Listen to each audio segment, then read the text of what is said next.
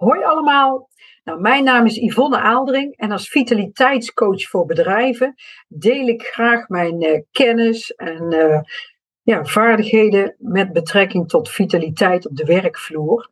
Ja, en ik wens je heel veel luisterplezier. Ik heb vandaag heb ik een, uh, een thema wat heel erg actueel is op dit moment, namelijk werkstress en werkdruk. En ik wil eens samen met jullie gaan kijken wat daar nou zoal oorzaken van zijn. En uh, nou, werkstress, uh, hoge werkdruk kan leiden tot werkstress.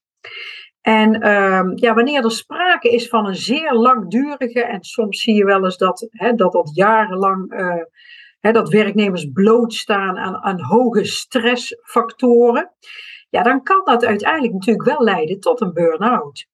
En als je weet dat meer dan een miljoen mensen uh, jaarlijks het risico loopt op een burn-out of een andere uh, werkgerelateerde uh, ja, psychische aandoening. Hè? Maar als je weet dat de beroepsziekte nummer één is, werkstress, en daarmee dus eigenlijk ook de meest uh, ja, voorkomende beroepsziekte. Nou, TNO heeft een onderzoek gedaan en uit dat onderzoek, dat, daar rolt eigenlijk uit dat ja, 36% van um, van het werkgerelateerde verzuim, dat bestaat uit werkstress. En dat zijn maar liefst 7.555.000 verzuimdagen op jaarbasis. En dat is echt heel veel. Dus werkstress, dat kost werkgevers hè, op jaarbasis 1,8 miljard euro. Dus daar valt best wel wat winst te behalen. En als je weet dat 3 miljoen werknemers die geven aan behoefte te hebben aan maatregelen tegen werkstress, ja, dan zie je dat het echt wel heel erg actueel is. Um, ja, en wat doen werkgevers dan zoal tegen werkstress? Nou, uit dat onderzoek rolde dat 55% geeft uh, werknemers meer ruimte. 33% heeft op het werk of in het bedrijf een aanspreekpunt voor werknemers. En 43% voert ook echt veranderingen in de organisatie door. Dus, um, maar ja, als je weet dat werkstress dus verzuim kan opleveren, ja, dan, um, en we zien dat ook steeds meer bedrijven um, de voordelen ervaren om hun medewerkers vitaal te houden. Want die vitaliteit heeft natuurlijk invloed op de productiviteit, op ziekteverzuim verlagen. Maar ook de inzetbaarheid van jouw medewerkers kan je daarmee vergroten. Maar ja, om erachter te komen wat je tegen werkstress kan doen, is het belangrijk om te weten wat de oorzaak is. En er zijn meerdere oorzaken. Nou, ik ga acht oorzaken ga ik bespreken met jullie. En sommige oorzaken die zijn extern, hè, buiten het bedrijf. Soms zitten ze in de persoon, maar, komen ze, maar soms komen ze ook echt vanuit de werkvloer. Dus um, ja, er zijn echt uh, meerdere factoren. Nou, en nummer één is eigenlijk dat er niet voldoende oog is voor een passende loopbaan. Soms ervaren werknemers echt werkstress omdat hun baan toch niet zo goed bij ze past. Veel mensen vinden dat ook heel lastig om dat toe te geven. ze blijven dan hangen in het werk dat ze eigenlijk niet zo leuk vinden.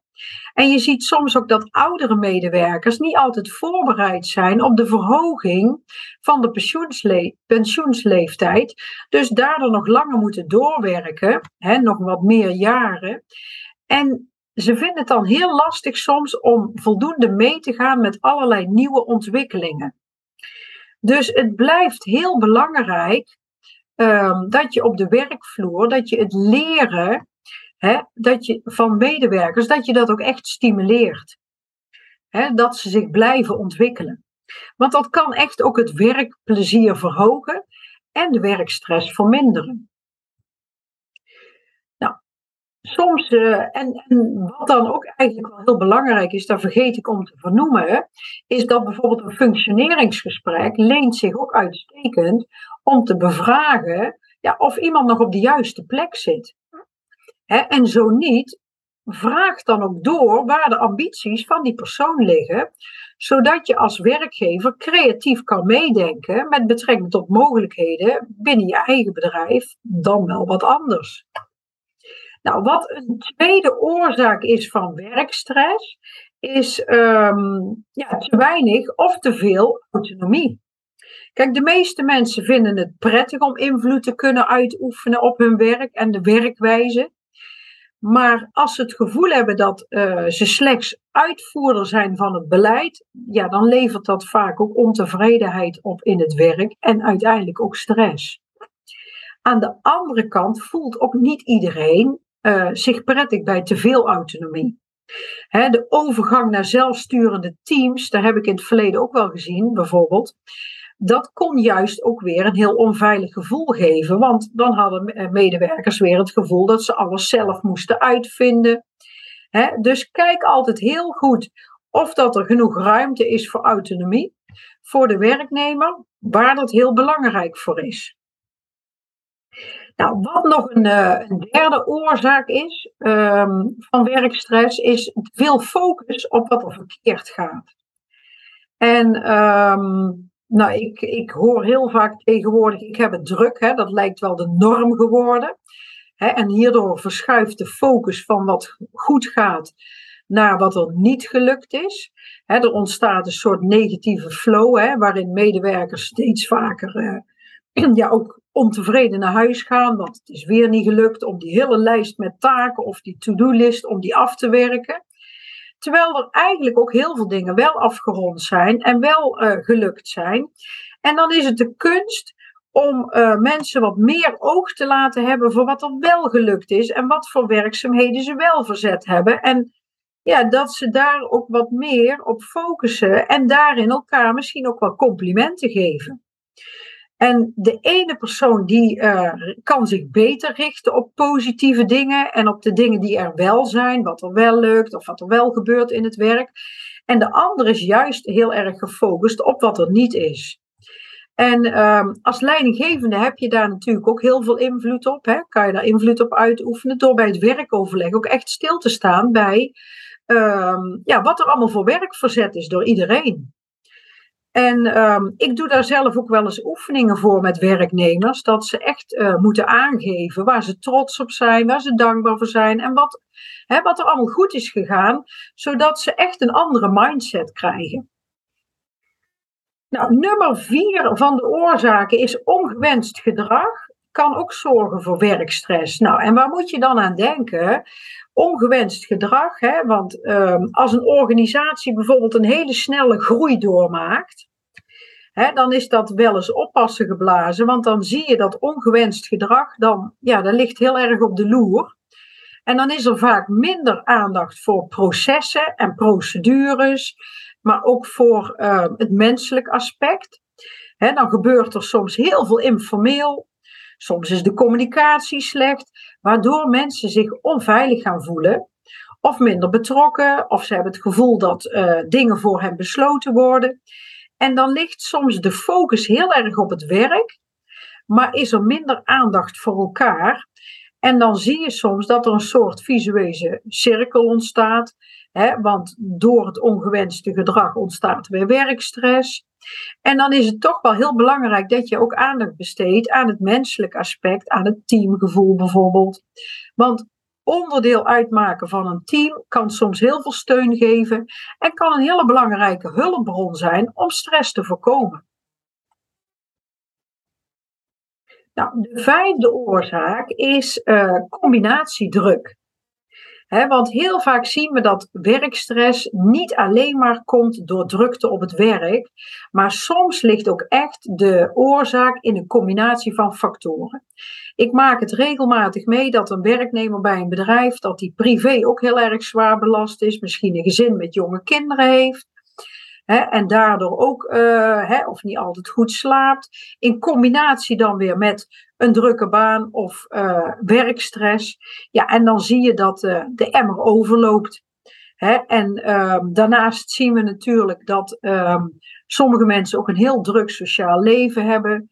Door social media lijkt dat soms alleen maar erger geworden. Want iedereen moet maar overal aan meedoen en het altijd leuk hebben. Daar, soms zit daar ook een bepaalde druk op. Maar dan zien we wel dat mensen soms echt zowel privé als op het werk gewoon veel te weinig rust vinden.